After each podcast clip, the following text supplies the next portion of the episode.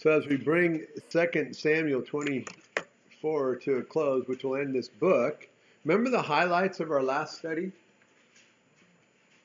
Remember David's awesome song as he is remembering his life? So he's remembering the goodness of God. Remember David's last words, and then that last chapter in chapter 23, we read about David's mighty men, those men that had come to him, ragtag, and yet all of a sudden they've become David's mighty men over the course of his years. Certainly a great look at discipleship. You know, it's certainly a great way to end a book. The man after God's own heart, reflecting on God's goodness and his faithfulness, hearing the deeds of the mighty man, knowing that they first came to David so jacked up, but over time, David became their captain. Does it get any better than that as we wind this book up? Well, actually, if you've read ahead, you know it gets worse. So keep in mind that this is the only person in the Bible that God declares this about. Here's what God says God raised up for them David as king. To whom also God gave testimony and said, I have found David, the son of Jesse, a man after my own heart, who will do all of my will. From this man's seed, according to the promise, God raised up for Israel a Savior, Jesus. Now, if you say in your heart, wait a second, that guy David, he had some real issues. If you think that, you're an older brother in the parable of the prodigal son. And if you are the older brother, you remember things like this lied on more than one occasion was deathly afraid of man multiple times, took matters into his own hands because he doubted God's protection, took the things of God and used them for his own survival, almost took vengeance on wicked, foolish Nabal. He had multiple wives and concubines, deceived the priests at Nob, and it cost them their lives, all 70 of them, lived with the enemies of God more than one time, acted as a wild, crazy dog to help God out, lacked more than a few parenting skills. And that's only First Samuel. We haven't even got to Second Samuel yet. Second Samuel highlights are if you're an older brother, committed adultery, wrote a death certificate, lied a bunch more, got angry and did nothing about it, ran out of the palace because his son was doing a hostile takeover. That's how the older brother would look at it. Doubting God's provision and protection again. And now, in chapter 24, a census that's what's before us tonight. Now, if you say in your heart, wait a second, that guy did all of this, how can that be the one that God wrote about? Well, if that's your heart's attitude towards David, that's why you don't have a heart like David. it's really simple. If David was put on trial today in modern Christianity and the Christian community, they would have probably wrote him off a long time ago. And they would have went after someone more like Saul. They would have. Because the church is quick to judge today. See, judging is assuming what I think I see rather than actually something that you see. See, David knew in his heart that apart from God, he was and could do and could be nothing. But see, that's what qualifies you to be a man or woman after God's own heart. And he was one who, who God said will do all of my will. And he did. Can he say that about us? I don't know. Before we crucify the guy, we better make sure that we're on record saying we're going to do all of God's will. We got a whole book of it. So before anyone thinks anything, says anything bad to David, you better make sure you're doing all of God's will. Yes, David was a man of many failures like us all. He had his own dish issues to deal with, like us all. But he is a man that I believe open, uh, penned, apart from God's Spirit dwelling upon me, I can do nothing. The very thing that Jesus said, David wrote. The thing that David had was a heart for desiring God's will and not David's will, even though he blew it a few times. Can, can we say the same? Because that's that's the issue here. It isn't his sin. It isn't our sin. It's covered by the blood of Jesus. But are we doing God's will or our will? See, in the process of time seeking to do God's will, yeah, David failed a little, just like all of us do. Yet David was a man of passion, but also a man of compassion. He was a man of justice, but he was a man of even a greater man of mercy. He was a man who doubted, but even greater a man that trusted. And that would be trusted God. A man who didn't offer up excuses, but rather offered up praises. Never an excuse in his life. He claims everything he did. A man that carried his life in a way that grabbed the attention of God and truly sought to do God's will over his own, even though he stumbled a few times along the way, just like we all do. So let me ask you, would you be encouraged as you, as you look at David's life, or would you look down upon it like the older brother in the parable of the prodigal that looks down on his younger brother that squandered everything? And yet the father was open to the son's return. Would you realize, like Jesus said and David did, and this is the problem for man today, that of myself I can do nothing? See, the problem of the Laodicean church in the last days is I of myself can do everything. Matter of fact, I'm just, I'm good. I'm well off. I'm, I'm needing nothing. Such freedom and lack of pressure when you can identify with this single statement that I of myself I can do, I can do nothing. Well, that's David's life. There's still a couple more principles he's going to teach us. One that will change your life forever. Chapter 24, verse 1. Again, the anger of the Lord was aroused against Israel. I would circle that word again. This is the history of the country. This is why this country is still in turmoil to this day, because God loves this people and He isn't done with them yet. Look at the other nations that were around back then. Most of them are all gone. Ever met an Amalekite lately? How about a Gibeonite? Or a Philistine or an Ammonite? Ever met a Jezreelite, Carmelite, Gershurite, Gibeonite, or Gerzite? I don't think we have. They may be out there, but I've never met one. And yet God is alive and well and loves his people, the Israelites. And so, yeah, again, the anger of the Lord was aroused against Israel. It's still going on to this day. And he moved David, see that capital H there and he? You better cross that out quickly before you all of a sudden you create some blasphemy in your book. Yeah, but it's in my Bible. No, man put that in there. And he moved David against them to say, Go, number Israel and Judah. So, how did God move David? Who knows? Anybody read ahead? Well, God didn't. The devil did. In the newer translations, one of which I possess, it has that he capitalized. That is an error of man. In the original languages, there's no capital letters. Somebody put that in there. You're going, okay, what do you got for proof? I don't know. How about First Chronicles tw- chapter 21, verse 1? You all should look at it so you don't believe me, but you should actually look yourself, but look what it says there in First Chronicles 21 1. Now Satan stood up against Israel and moved David to number Israel. Wow, that's quite a problem that the modern Bible translators have, isn't it? They're making God moved him, but that would mean God moved David to do evil. And first, oh no, sorry. In James chapter 1, it says you know, God tempts no man. Okay, so we all clear here? You should go back there and write Satan instead of.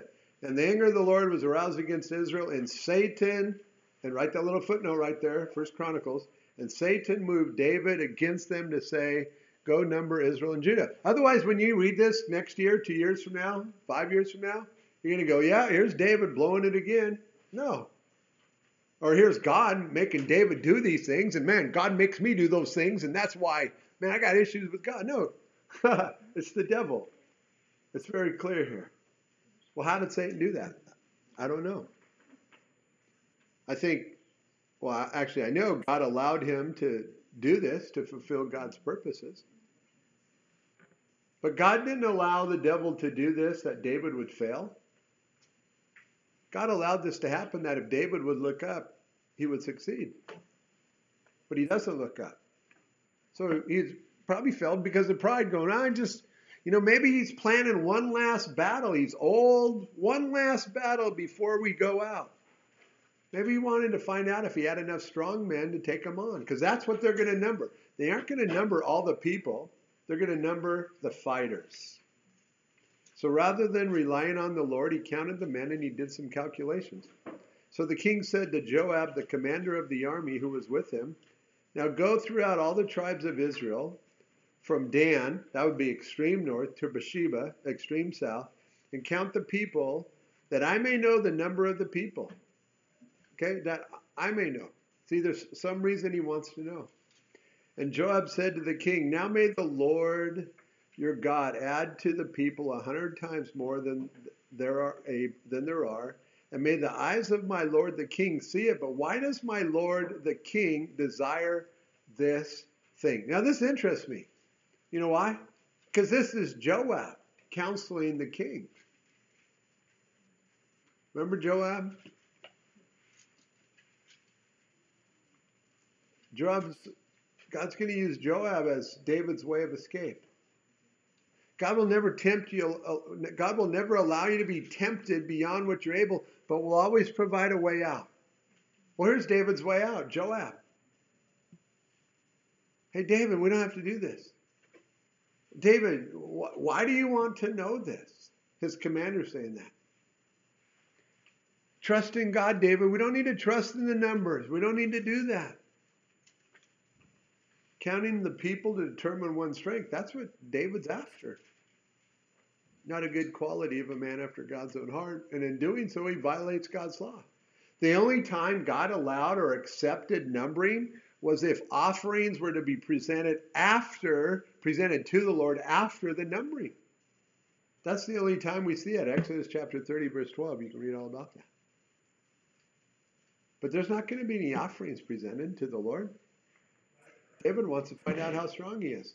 Nevertheless, the king's word, watch this, prevailed against Joab and against the captains of the army. Who are those captains? His mighty men. At least, certainly some of them. I'm sure he had lots of them. So not only was Joab, but Joab and, and, and, the mighty men and, and the captains is like, hey, David, why, why do we want to do this? We don't need to do this. What do you want to do? Tell us. We'll go take them out. Remember, they just took out a. They took him out in the last battle without David. Just tell us what you want to do. So I like this look here. I mean, this is discipleship 101. You know, you think about Jesus and his disciples. When those guys started with Jesus, how useful were they to him? Oh, Mike gives them credit. Not a lot. what, what was their usefulness in the beginning? Oh, okay. Thank you for that. Uh, they, he he did Peter did put out his boat, so he got in his boat. So I'll give you that. So that's that's not a lot. So that that's a little something there. But at the end of the three plus years, how useful are the boys to God? Hundred percent. Game on. Hundred percent. That's the whole. That's the whole aspect of discipleship. You don't get a lot out in the beginning. But as you lit, pour into people's lives, you, the whole point is you get 100% out at the other time. That is unless people are selfish along the journey. Then you get then you, you get nothing out in the beginning, you get nothing out at the end. And that's sad because you wasted all that time. But I like this look here. David's commander and all of his captains, this whole ragtag bunch of people, these people that were distressed, discontented, and in debt, when they first came to David, all of a sudden, I mean, these guys have been trained by David. All of a sudden, they're saying, hey, we shouldn't do this. Man, I like that. The only way that they would know that they shouldn't do this is if David, the man after God's own heart, had taught them this principle not to do this. And so here they are, all of a sudden, the, the students teaching the teacher, hey, I don't think we should do this. It's not going to bring honor and glory to God. Plus, God's going to be not pleased. It's a great look at discipleship. Therefore, Joab, and the captains of the army, went out because they're also submitted to their captain or to their king. Went out from the presence of the king to count the people of Israel, and they go everywhere. And they crossed over the Jordan, so they're over there where Reuben tribe, Reuben, Manasseh, no wait, yeah, Reuben, Gad, and the half tribe of Manasseh are on the right side. They crossed the Jordan over there, and they camped in Aroer on the right side of the town, which is in the midst of the ravine of Gad and towards Jazer. Then they came to Gilead and to the land of, yeah, I can't pronounce that. Then they came to Dan Jaan, so they're far north, and then to Sidon, even farther north, and then they came to the stronghold of Tyre, even farther north. So they're way up north. And to all the cities of the Hivites and the Canaanites, I don't know why uh, the Israelites are living there, but they are. Then they went out to the south Judah as far as Beersheba, so they're way down south. So they're going far south, far east, far west, far north. They're, they're counting, but they're not counting everyone. So when they'd gone through all the land, they came to Jerusalem at the end of nine months and 20 days. Imagine that. Now, granted, it's only the size of New Jersey. No mail in census forms, no internet, no cars, no going door to door to get the people they miss. 290, way, 290 days grinding away in the desert on camel donkey, probably most of them by foot. They complete this task that was given to them to do. But here's what I want you to think about. What could they have done with those 290 days? Could those 290 days been used for something better? Could those 290 days been used to go fight a battle?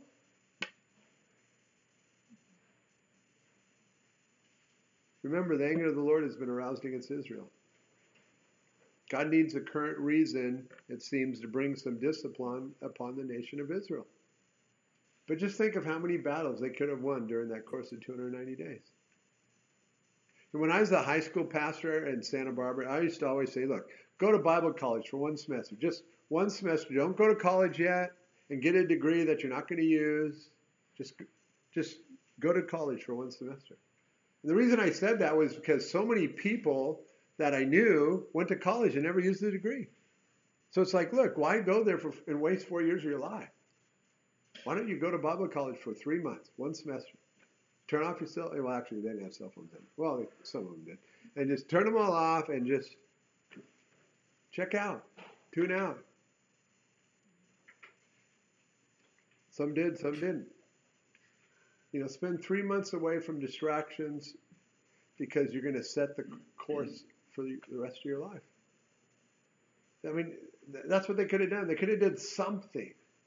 Then Joab gave the sum of the number of the people to the king.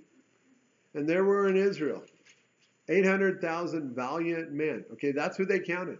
Valiant soldiers who drew the sword, and the men of Judah were 500,000 men. So 1.3 million army strong. The people were not counted or the people that were counted were 1.3. But again, they're only valiant men who could handle the sword. In First Chronicles, it says that Joab didn't number the men of Benjamin, so there's more men than this. So this nine-month process is now eating away on, God, on David. I like this. He did something. He's a man under, under intense conviction of God. God isn't sending a, a, a Nathan to him. I like this. We, we, we today, tonight, this has to be something that we grasp, that we push down into every person that we know. It's critical. And David's heart condemned him after he had numbered the people. He, he was sensitive to his own sin.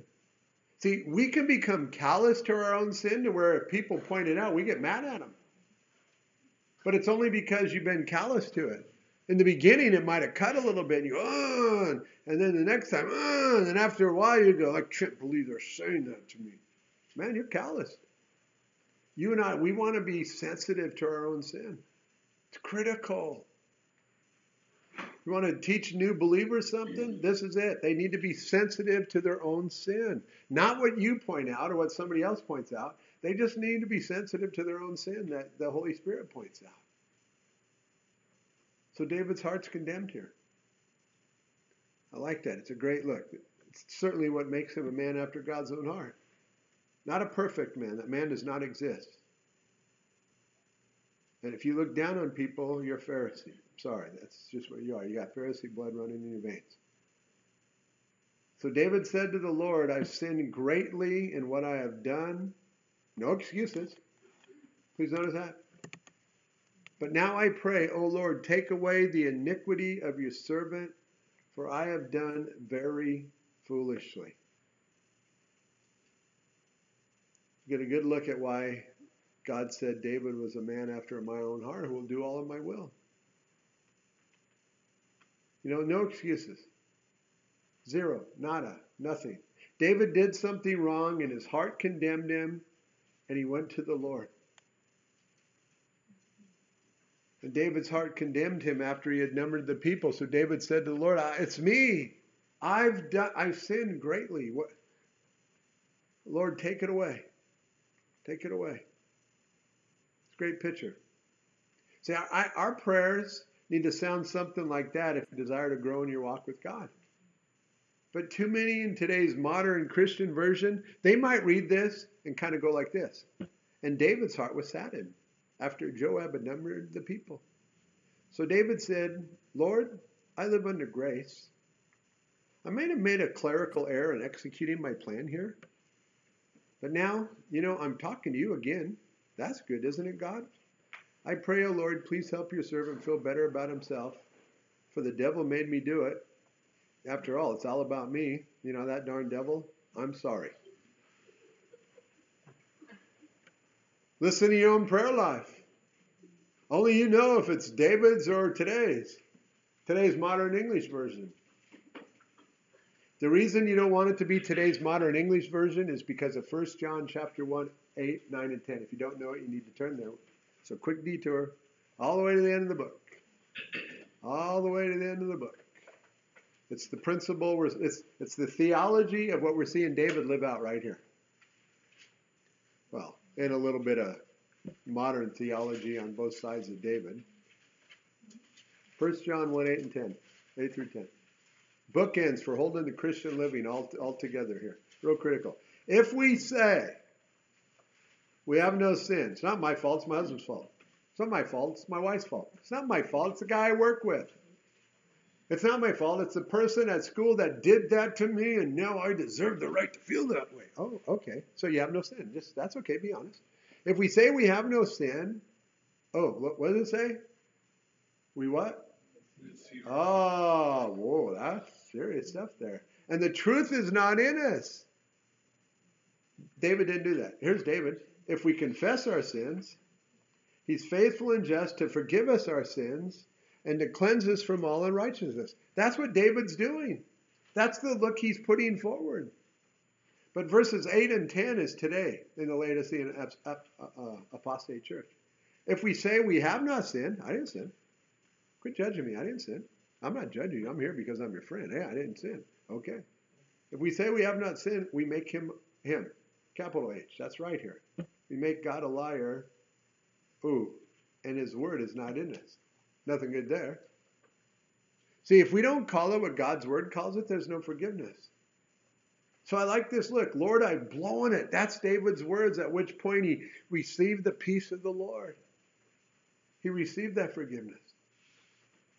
All of a sudden, he takes ownership for his sin without blaming others.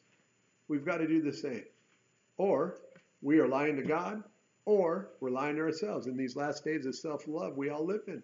It's critical, team. Now, with sin, there's always consequences. Some is minor, some is major. Verse 11. Now, when David arose in the morning, the word of the Lord came to the prophet Gad David's seer, saying, Go and tell David, Thus says the Lord, I offer you three things. Choose one of them for yourself, that I may do it to you. Underline that. May do it to you. This is that that I may do it to you. This is another look at why David's the man after God's own heart. Okay, it's real critical. That I now you may look at that and go, ah, what is that? It's nothing here. No, it's something that I may do it to you. Okay? God wants to do something to who? To David. Now, that's not exactly something you want to wake up to, right? But there's a little insight as to how God views sin in our lives that eats away and devours us. So Gad came to David and told him, and he said to him, Shall seven years of famine come to you in your land? What's that going to do to David? Go on a diet? It's not going to cost him anything. It is going to cost him to depend upon the countries close by for food, or maybe a little mercy from other countries. But David has wealth. So that's not real loss to David's house if there is a famine. Maybe for the people, but not for David. Or shall you flee three months before your enemies while they pursue you? Been there, done that. But David was too old to go to battle. His captain said, You're not going out anymore. So, no real cost to David here. Yeah, they may pursue the, the armies of Israel, but probably not David. So, that's not going to really cost him anything. So, he's protected, wealth, protected, his mighty men, his captains. Or shall there be three days' plague in your land? Oh, David's exposed here. He's totally exposed. David's exposed to the plague here. So what would you do? Got the well, take the easy way out, even though God said, I'm going to do this to you. Let, you, let somebody else fight your battle? So David's exposed to the plague here, but you know what else he's exposed to? The mercies of God. Mercies of man, mercies of his generals and his captains, or mercy of God. Now consider and see what answer I should take back to him who sent me. Come on, what do you think? What am I going to go tell God? I love this relationship that God, God that Gad had with God. Now I say that five times. Gad had with God. Gad had. I mean, I love this. Hey, just give me your answer so I can go back to God who sent me. Lord, I want that. I want my relationship that tight. Look at his last words in the last part of verse 13. Now consider and see what I what answer I should take back to him who sent me. That's awesome. And David said to Gad, said to Gad, I am in great distress. Please, let us fall into the hand of the Lord. For his mercies are great. I don't want to fall into the hand of the neighboring countries for food. I don't want to fall into the hands of my generals.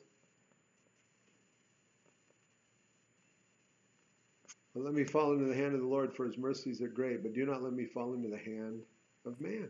There's a great spiritual principle there. Please let us fall into the hand of the Lord, for his mercies are great, but do not let me fall into, the hand of man. What David is saying is, is I would rather take my chances with the merciful, loving creator of the universe who shows mercy, who has shown mercy, than to fall into the hands of ungodly man or be, de- be dependent upon ungodly men. So the Lord gave him what he wanted. So the Lord sent a plague upon Israel from the morning till the appointed time. Okay, remember how many days is going to be? Three days. From Dan, extreme north, to Beersheba, extreme south, 70,000 men of, of the people died. I'm pretty sure those are 70,000 valiant soldiers. I have no proof of that unless it's in the book of Chronicles. I didn't look. But I'm, I would be pretty confident it's 70,000 valiant soldiers in three days. I read somewhere among the Orthodox, Orthodox Jews today, if you have a party or something, you're counting off uh, uh, uh, to form teams. They, they say not one, not two, not three, to protect themselves. They don't want to do what David did here. Because see, they always find little wiggle, wiggle, little wiggle things. Here, we're not going to go one, two, three, so we're just going to go not one, not two, not three, not four. It's probably true, knowing how those guys work. So the census on David's part cost him seventy thousand men. Like I said, probably men of war. The effects of sin are like throwing a stone into like. Can you kind of picture that in your mind? Maybe you've done it before. You know, you throw a, a stone in a nice flat lake, and the ripples they go all they go everywhere. They go all the way till they touch the shore. They, they don't stop till they hit the shore. And that's what the effects of sin are. They go all the way, and they affect everything along its path. We all got to be careful and guard against it here. Please don't think in your heart you would never do this or you'll never do that. No, we're all capable of all sin. Guard against the weaknesses in your life. Guard against the strengths. Don't think. Don't guard God. Don't go. I don't need to guard against that. That's my strength. Oh man, you're already in big trouble. Guard against everything. David took his eyes off the Lord. Seventy thousand died at the hand of the sword. Fathers, if you take your eyes off the Lord, your family will suffer. Soon, and if you sin, the eyes of the non-believer are on you. You got to be careful. And when we all do sin, let us run back to those who saw or those we sinned against and ask them for forgiveness, even as we ask Jesus for forgiveness and receive his cleansing. That's keeping our witness tight. It's critical. And when the angel stretched out his hand over Jerusalem to destroy it, so the number would have exceeded 70,000. So so he's he's covered everything flat. Well, actually, it's not flat; it's very hilly. But now he's heading. To, this angel's heading into Jerusalem. Who lived in Jerusalem? Yeah, King David did. And see, David wanted to fall into the hands of the Lord because he knew he was merciful. When the angel stretched out his hand over Jerusalem to destroy it, to destroy it, the Lord relented from the destruction. See, David was counting on the mercy of God to come through. And said to the angel who was destroying the people, It is enough. We're good. Now restrain your hand. Now restrain your hand from what? I had from killing any in Jerusalem. So did God change his mind here because someone like David was crying out to stop?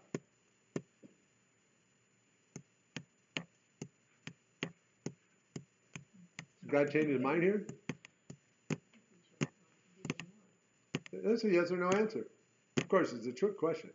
he already knew what he was going to do. So did God change his mind here? Yes or no? No. He didn't. Or because we serve a gracious and merciful God, God pulled back part of the judgment of, of God on the nation of Israel. We see that with Moses. God brought a plague, 70,000 died. God brought plagues against the Israelites when Moses was around.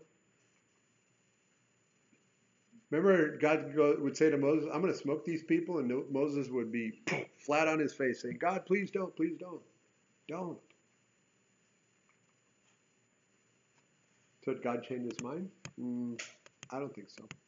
God never changes his mind. 1 Samuel 15, 29. And also the glory of Israel will, will not lie or change his mind, for he's not a man that he should change his mind. Numbers 23, 19. God is not a man that he should lie, nor a son of man that he should repent. Has he said, and will he not do it? Or has he spoken, will he not make it good? Ezekiel 24, 14. I, the Lord, have spoken. Sh- it shall come, and I will do it. I will not let go, nor will I spare, nor will I repent. Titus 1 2, in the hope of eternal life, which God that cannot lie promised before the world began. Hebrews 6 18. That by two immutable things in which it was impossible for God to lie. God doesn't change his mind. Our prayers don't change God's mind. And it's a good thing they don't, amen? Can you imagine if your prayers could change God's mind? God's got this going, got this whole thing building for you, and you go, oh, I don't want that. God says, okay, I'll give you what you want. That'd be scary. I'd be kind of selling out short. So then why does God pull back here? Well, why did he pull back when Moses prayed? And the angel of the Lord was by the threshing floor when God spoke to him to pull back. Then David spoke to the Lord when he saw the angel who was striking the people and said, Surely I have sinned and I have done wickedly, but these sheep, what have they done? Let your hand, I pray, be against me and against my father's house. Is that what the Lord was looking for? Oh, is that what he was really looking for? Again, I, I pray you can see David's heart in this. It's me, God. It's all me. God, I'm the one. God, I want you to be against me, not against the people here. Man, this is hard after God material here. But please notice that God had a different plan. Rather than listen to David's prayer of take my life and spare the people, God has a different plan here. And so God came that day to David and said to him, Go up, erect an altar to the Lord on the threshing floor of Araunah the Jebusite. So David, according to the word of God, went up to the top of the mountain I had as the Lord commanded. Now Araunah looked and saw the king and his servants coming toward him. So Araunah went out and bowed before the king with his face to the ground. Then Araunah said, Why has my lord the king come to his servant? And David said, To buy the threshing floor from you, to build an altar to the Lord, that the plague may be withdrawn from, from the people. Please notice that the purpose of this mountaintop was going to be forever changed. when David comes, it's a mountaintop that's used for threshing the wheat. You know, they always pick the highest points and they throw the wheat up and the chaff blows away and the grain settles. Well, that's going to change. As David comes, we're going to we're going to build an altar to the Lord here. We're going to change what the purpose is of this mountaintop. Now, Araunah said to David, because he was king and gracious to his king, Let my lord the king take and offer up whatever seems good to him. Look, here are oxen for burnt sacrifice and threshing implements, and the, the yokes for the oxen for wood. The yokes of the oxen for wood. All these, O king. Araunah has given to the king. And Araunah said to the king, May the Lord your God accept you. Now, if David was like the religious ones in Jesus' days, or the bad priests in the Old Testament, they would have taken the deal, accepted the offer, and went for it. But David's not like that. Verse 24 tells us what's in David's heart. Then the king said to Araunah, No, but I will surely buy it from you for a price. Nor will I offer burnt offerings to the Lord my God with that which cost me nothing. Um, only underline that if you're going to get that tattooed on your heart. God can do that.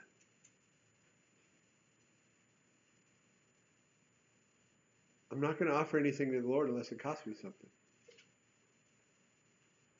So David bought the threshing floor and the oxen for 50 shekels of silver, and David built there an altar to the Lord and offered burnt offerings and peace offerings. Why? Because 70,000 dying would never take away the sin or appease a holy God. But the shedding of innocent blood here as they offer these sacrifices, that certainly would. At least it'd cover over it. And David knew that. So David offered away. So the Lord heeded the prayers for the land and the plague was withdrawn from Israel. If you read the parallel passage of this story in 1 Chronicles 21 26, you'll find that God accepted David's offering here by consuming it with fire from heaven. You know, David's building away, and all of a sudden, disappeared. Went up all in the smoke. Holy fire came down from God. It says that David built the altar to the Lord and placed the burnt offerings on the altar. Then David called on the Lord, and God answered from heaven by fire on the altar of the burnt offering. And the very next verse of 1 Chronicles 21 says, So the Lord commanded the angel, and he returned his sword to its sheath. See, God always worked off his mercy principle. Remember Moses' life, the first 40 years, he, he goes out and tries to do what? He goes out and tries to deliver people in his own strength, because Moses' life is marked in 40s. And then the next 40 years, he, Moses doesn't want anything to do with the people of Israel. So when God shows up at age 80 and says, Hey, Moses, I want you to go deliver my people, Moses says, Forget that. I, I don't care about those people. They're stubborn, stiff necked. I don't know. Don't want anything to do with them. Remember, God gets angry with them. So he sends him. And then for the next 40 years, Moses is so in love with those people. Every time God wants to smoke him, Moses is down in his face. That's that's you can't you can't pick Moses' life apart. You have to take the whole thing. From trying to do it in my own strength to hate the people to Lord, you take my life and wipe it out, but keep these alive. Same thing David's doing. Hey, hey, God, just take me. Take me, and let all the other people live. So often, God would say to Moses, Separate yourself from them. I'm going to wipe them out. And time and time again, Moses would fall on his face before the Lord. But God knew that because God is outside of space and time. He wanted Moses to know that.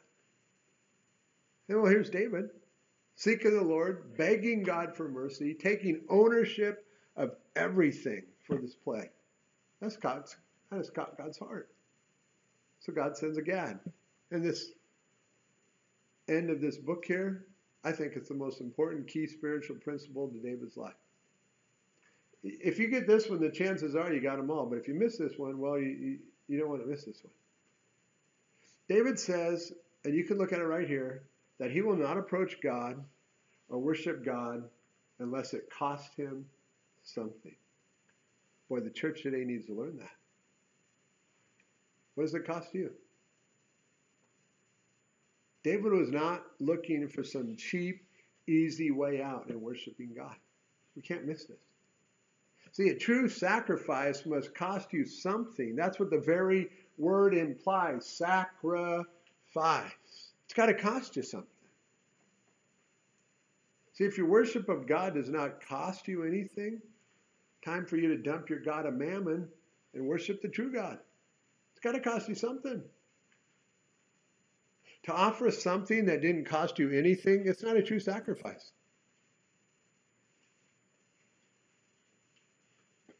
You got that? To offer something that didn't cost you anything, it's not a true sacrifice. You just did it out of convenience. It's a plague in the church. So, what does the worship of God cost me? I need to ask myself that. What does the worship of God cost you? Or what did the worship, or what has the worship of God cost you? Or what has the worship of God cost me? I know, you don't. God does. You know, David was not going to worship God unless it cost him something. I hope you can hear the heart of God in this. It's critical. Great lesson for all of us to learn as we seek to be men and women who seek to have a heart like God's that will accomplish all of God's will. If you're going to accomplish God's will, it's going to cost you something. It is. It has to. It has to. There's no way you can accomplish God's will without it costing you something. It's going to cost you something. It's going to cost you your life. It's going to cost you your reputation. It's going to cost you financially. It's going to cost you your time. It's going to. But then God says, I'll never be a debtor to any man. That means God's going to pay it all back. But that takes faith. But that's a whole other Bible study. This place where David bought the threshing floor was on Mount Moriah. Wow, that should sound familiar. Yeah, it's the very same place where Abraham came to offer up Isaac to the Lord. It's also the same place where Solomon's going to build the temple of the Lord here in a few books. It's also the top of Mount Moriah where Jesus was crucified. If you want to, some crazy stuff that went on here. Think of what it cost those guys. Think of what it cost. Think about what it cost Abraham. Think about what it cost David. Think about what it cost Solomon. Well, not much because his dad provided everything for him. But then look at how Solomon turned out, too. Not real good. Think about what it cost God. See, it was in this place that Abraham offered his son. And yet it's the very same place that God offered up his son. And he offered up his son a living sacrifice for all. Think about what it cost God. Abraham offered up his best. David offered up his best. God offered up his best as we th- go through our week, we need to offer up our best team. Great picture here. You got any Bible to back it up? Yeah, Romans chapter 12. Somebody read it out loud. Verses 1 and 2.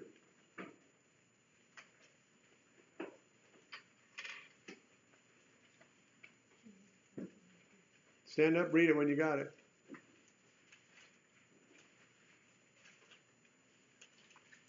Verses 1 and 2? Yeah. I beseech you, therefore, brethren, by the mercies of God, that you present your bodies a living sacrifice, holy acceptable to God, which is your reasonable service. And do not be conformed to this world, but be transformed by the renewing of your mind, that you may prove what is that good and acceptable and perfect will of God. Okay, so God, so even we even read in the New Testament where we're supposed to offer up our bodies as a living sacrifice, and God calls that reasonable service. It's not extreme. Now, trust me, you look around Christianity, and you go, man, you're like trying to make us almost like a cult or something. No, God calls it reasonable. This is the picture. This is the picture. That's the theology. In Santa Barbara, people would drop off their junk at the church all the time thinking that we could use it. It was all junk. It didn't cost them anything to drop it off, but you know why they dropped it off? Because that way they didn't have to pay to take it to the dump. So it didn't cost them anything to drop it off. It cost God money to get rid of it because we'd have to hire a dumpster and we'd do it every six months and throw all their junk in a dumpster and haul it away. I don't know why people couldn't just say, hey, sorry, sorry. They never came to me because I would have told them it was junk. We don't want it. they always went to somebody else. But I mean, what can you do with a broken washer and dryer? I mean, why take it to the church? I'm sure they can fix it. We've had it for 30 years. It's got to be good. I mean, just give it to God. They can use. He can use all that stuff. Crazy. So, what does your worship of Jesus cost you? See, I think we need to be like David here and change if you must and say, and do, and allow your worship of God to cost you. Please don't give God the leftovers or the junk you don't use. God doesn't want the junk, God wants the best. Our heart must be I want to give God the best and then do it. Amen? Father, we're thankful for all that you want to do in our lives here. Lord, we want to be found in that place where we're offering to you. Lord, like David here, his best, where our worship of God does not is not it's not free, but it cost you his son, your son. May it cost us something as well. Lord, you know what that needs to be in all of our lives.